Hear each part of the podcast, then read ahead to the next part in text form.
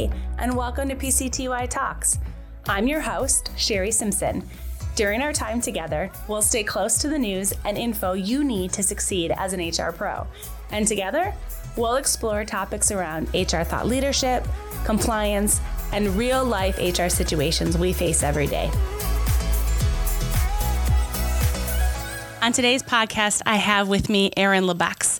She is an international educator, teacher, author, and speaker with high-value writing. So Erin, thanks for jumping on with me. Yeah, Sherry, thanks so much for having me. I'm happy to be here today. So I'm always fascinated when I talk to authors and how they started their career and like what got you into talking about, you know, high value writing. Yeah, well, you know, I really was motivated to write that book because of my students. I've been teaching writing since the late 90s. I did a little bit of high school, but after that, it was mainly university before I switched to teaching to adults in businesses. And along that route, I would start to observe, the people who are confident about their writing have a lot more opportunity in life. They can say yes to being on a committee. They can apply for an internship. They can help people who help their direct reports grow. Because they have all these opportunities that we find through when we're able to write purposefully. And so high value writing is the intention behind that is to help people recognize that we can write with intention and purpose and meet our goals. Writing doesn't have to feel like it controls us. We can take charge. And, over the years, one of the biggest issues my students and participants have had is confidence in writing.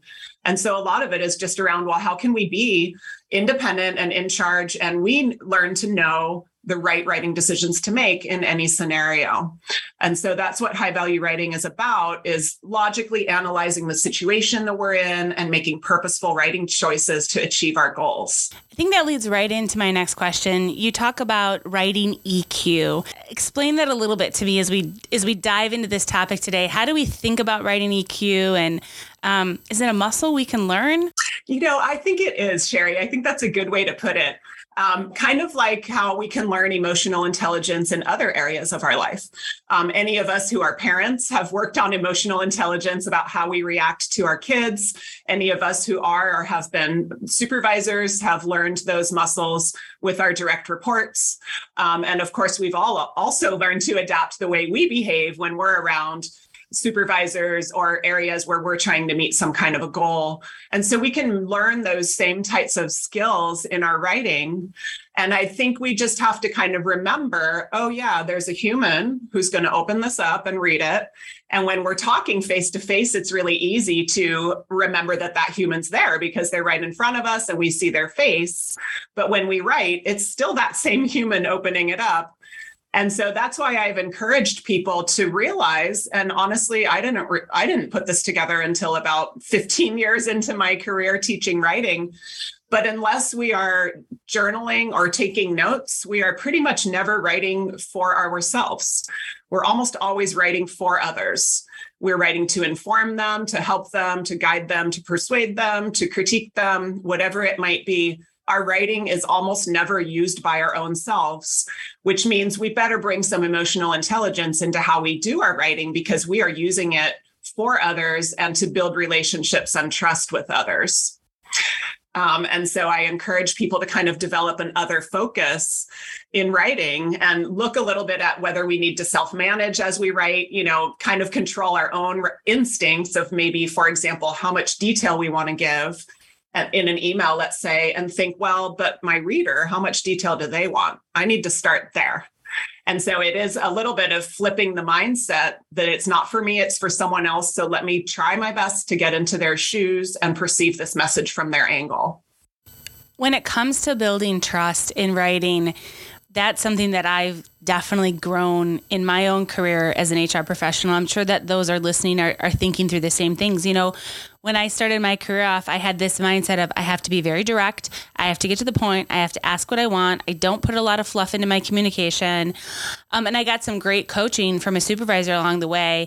And the feedback was like, hey, your communication is great. It's detailed, but it's really dry. And I don't feel like I'm not hearing you as a person come out in your writing. And I know you don't talk like that. So why doesn't that show up in my writing? How do we mold those? How do we get to the point where our personality and the way that we speak shows up in our writing that can be direct, but is compassionate and, like you said, has this human approach to it? Yeah, I think we can work to be concise and nice. You know, writing is always a balancing act, and that's one of the ways where we need to be direct and clear, but also human and supportive. And I really appreciate your story about how you started out, because that's, I think, what happens with most of us. I think we have an idea in our minds that there's one way to sound professional, whatever professional means.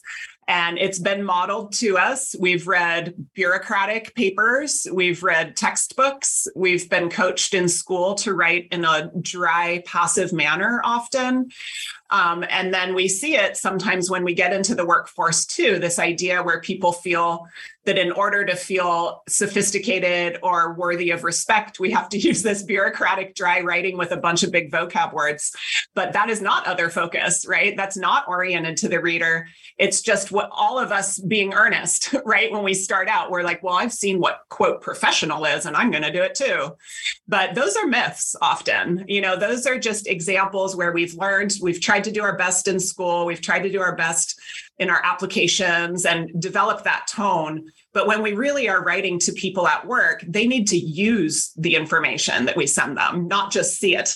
So we have to really kind of let go of those worries and those habits and realize it's okay to show me in my writing.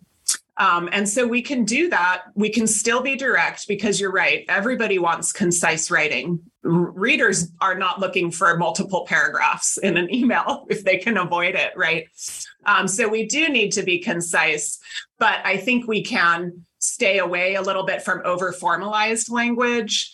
And we can, I always tell people it's all about the verbs, where you can be concise and also set a tone.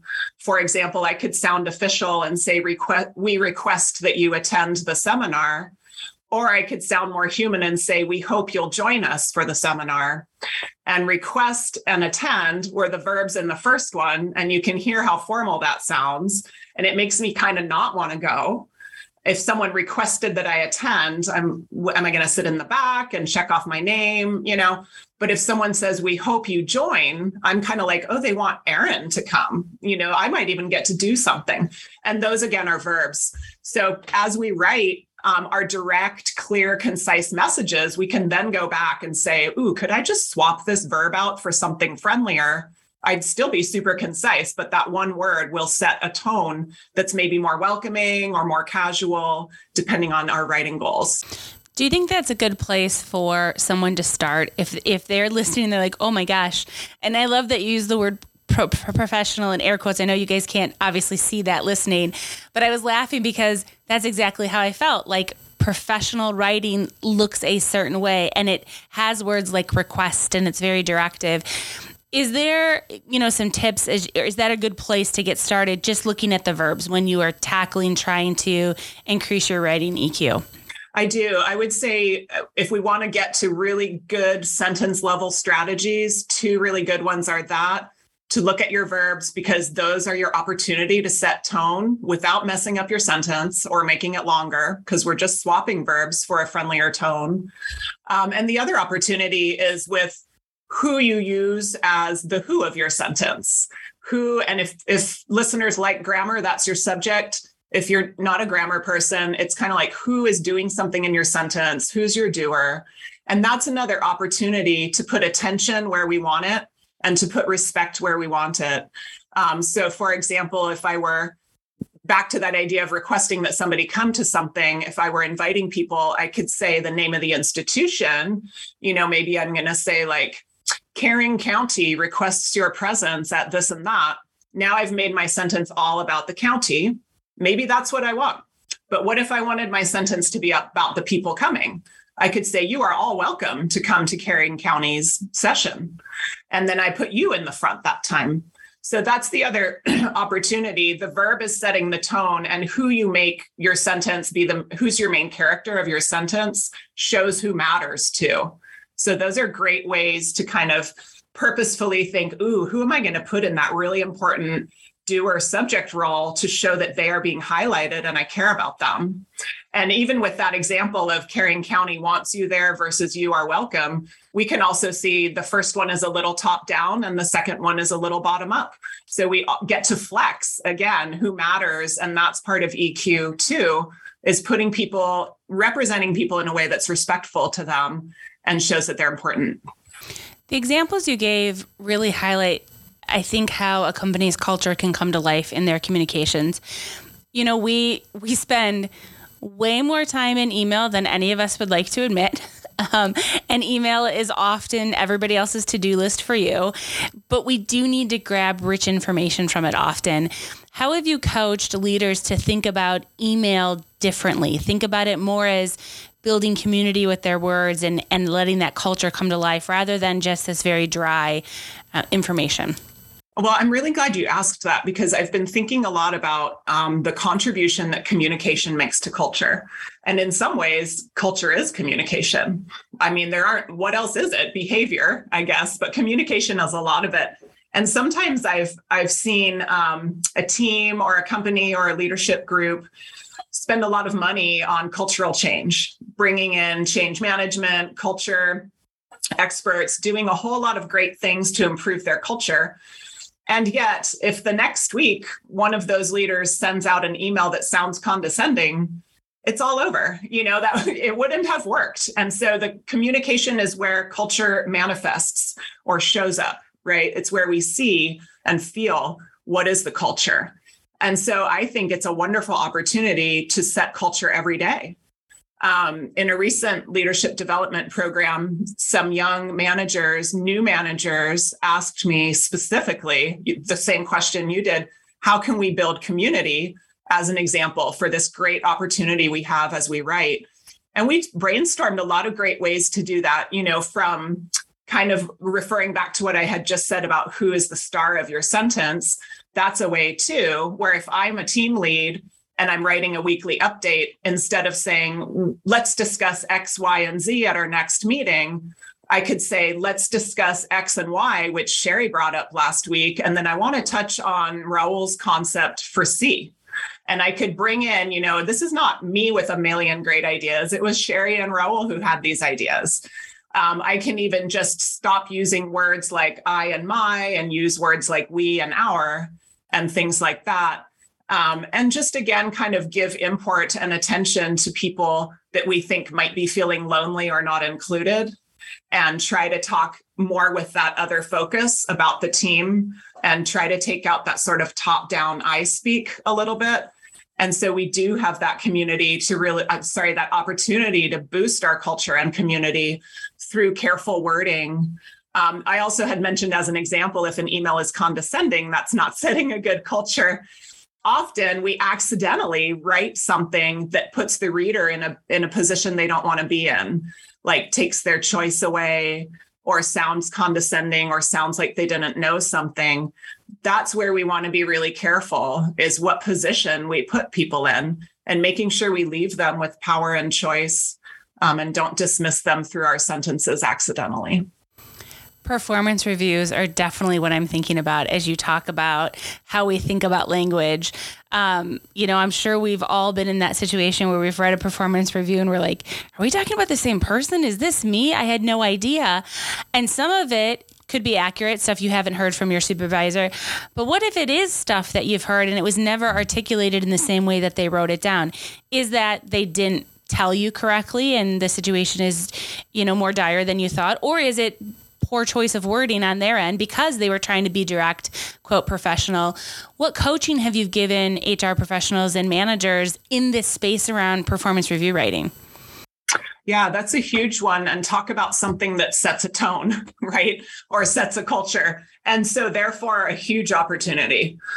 When I work with companies who've got their 80 managers practicing writing performance reviews, we talk about, oh, wow, we could actually use this in an actionable, useful way to build culture and direct change. But I think that disconnect that you mentioned between maybe what I think my manager feels about me versus what I read when I get my review. Usually the difference there is that we have often been too abstract when we give people advice. And so when we're not very tangible and we say something like, Erin needs to improve her communication, and if maybe someone had said to me, hey, you're doing great, but let's work on your communication. You still need to improve your communication a little. I'm left wondering two things: which communication, emails, DMs, whatever it might be, speaking on the phone, I don't know. And I'm also left wondering, in what way should I improve? Do I need to be a better listener? Do I need to be more clear? Do my emails not have a main point? Do I not make eye contact when I listen? I have no idea. And so, but it's really easy to say something that's accidentally abstract, because of course we as the writer know what we want them to change about their communication, but we're all pretty accustomed to saying things that are sort of black and white, like communicate better, good or bad, right? But we need to get tangible. And so what we can do with a performance review is really ensure that we choose a verb well that sets the right tone and is actionable. Not something like be better, but clarify your point in your email, Erin. Not be better at communicating, Erin, but be more, we need to say something tangible. In what situations, in what way, always answering the question how when we write those. And I think when we receive tangible, actionable feedback, we feel a little bit more optimistic because we've been given something to work with, versus just kind of the idea that we aren't doing well enough and we're stuck trying to figure out how. That is the worst place to be in, when you get that very generic feedback, be X, and you're like, okay, I would love to be X, but what exactly is X? So those were really great examples, I think, that we can provide to our management team around, how you provide that next level of clarity, because the reality is our managers know it, right? They just need to get it on paper. Have you found that by coaching managers that in this way of communicating in performance reviews, that it's become less of a chore for them, that they see it in a different way? I have, yes. And I think even just talking about it at all gives the opportunity to realize how helpful these can be versus a chore. But one of the ways I've tried to help folks see it as less of a chore is also by using a formula to start with, because exactly like you just said, Sherry, the manager knows the information, but getting it on paper in a way that's going to be super clear. And, you're dealing with all that stress when you're writing it, right? Like, this is going down in posterity. Oh my God. And so I encourage people to write who plus what plus the word by, and then how. So who, what, how, and you use the word by to connect that how on there. So it could be like, Raul listens effectively by making eye contact, and paraphrasing, something like that. So the by is forcing me to say something tangible and observable. That also helps us make sure that they feel fair to somebody, that they're evidence-based. And then with that verb, it's that one I talked about, Raul listens or Raul makes eye contact, verbs that show something visible versus is. Raul is a good listener. That doesn't help anybody. And it also worries me when we use is, because that can sound like someone's opinion. What if it was Raul is not a good listener? Now that sounds like an opinion that we don't like. And so using a verb that's not is or was will help ensure that your writing is evidence-based and feels fair. And then that who, what, how formula helps kind of ensure, just keep us honest. Like, are we putting in actionable advice? It has to come after the word by. And when people have that sort of formula in mind as a basis, it's less stressful, because at least we kind of know how to meet the goal. And then we can always alter the sentences a little bit afterwards. I feel like we could spend all day with the tips and tricks you have, and all these little different things, ways of thinking about writing differently. And they're not rocket science. They're very, very practical. And you've got this great YouTube channel out there. There is a ton of amazing videos. I will make sure to put the link in the show notes to your YouTube channel and your book and your website. But there's one out there in particular called The Top 10 Tips for Business Writers. And I'd love, maybe as we wrap up our conversation, for you to dive into some of those tips and why they're so important. Yeah, sure. Yeah, I was kind of excited to sort of bring things together to one spot for people with that video. And I'll tell you, folks, a lot of the tips, and you can check it out on the channel, but a lot of them have to do with adapting to the situation and to your purpose. So I'd like to focus on two sort of metaphors, I guess, that I use to help me remember that. One is the work of making writing intelligible needs to be done by somebody. I could write a sloppy email and I was in a hurry and I didn't put it in a handy order for my reader and I just send it off. Now my reader has to do the work of figuring out what I meant and what the order is. I could have done that work myself. So one tip is do the work because somebody will. And if we don't do the work and sort it out as writers, we are actually making the reader do the work, which is not really emotionally intelligent or supportive, right? Because we're the one who knows about the topic. It would be a lot easier for us to do the work of presenting things in an order that's relevant for the reader, in a tone that's effective for our goals and the situation. And towards that end, I use the metaphor of being a host. If we write a document or a multi-paragraph email, we are hosting someone at our document or email. When I host someone at my house, you know, when you have a party, you say, hey, here's the restroom, here's the drinks and snacks. Let me introduce you to somebody. Well, when someone comes to our document, they also need to know how to get around. They don't need to know where the food and the bathroom are, but they need to know where the examples are, where the data is, where how one idea transitions to another. So I try to keep in mind, hey, I'm hosting somebody right now. That means I need to set this up in a way that will be easy for them to navigate. And that helps me a lot too.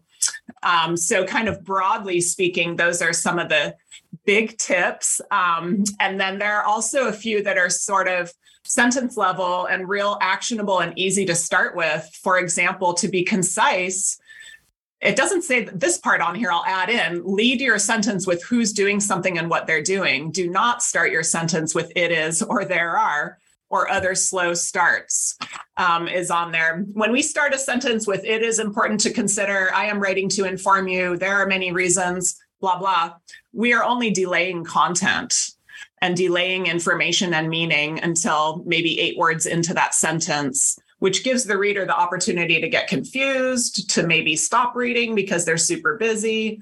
It's always better to front load, don't bury the lead, put the main point up top, and even at the sentence level, put the important information towards the beginning, like who's doing something and what are they doing, because something like it is or there are is not actually meaningful. Those are just habits we've developed usually from writing for school. I also find that women a lot will use some of those filler words. You know, I read something long ago that talked about women using the word just. I just want to ... And I've worked really hard to pull that out of my own writing because I like, just like you said, let's get concise, let's get to the point. But man, what great advice you have for our listeners. I mean, we barely touched the surface of the great content you have on your YouTube channel. So I highly recommend if you're listening to check it out. And Erin's book, High Value Writing. So thanks for taking a few minutes of your day to chat with me. Thanks so much for having me, Sherry. I had a great time talking to you. Thanks, everybody. This podcast is brought to you by Paylocity, a leading HCM provider that frees you from the tasks of today so you can focus more on the promise of tomorrow. If you'd like to submit a topic or appear as a guest on a future episode, email us at pctytalks@paylocity.com.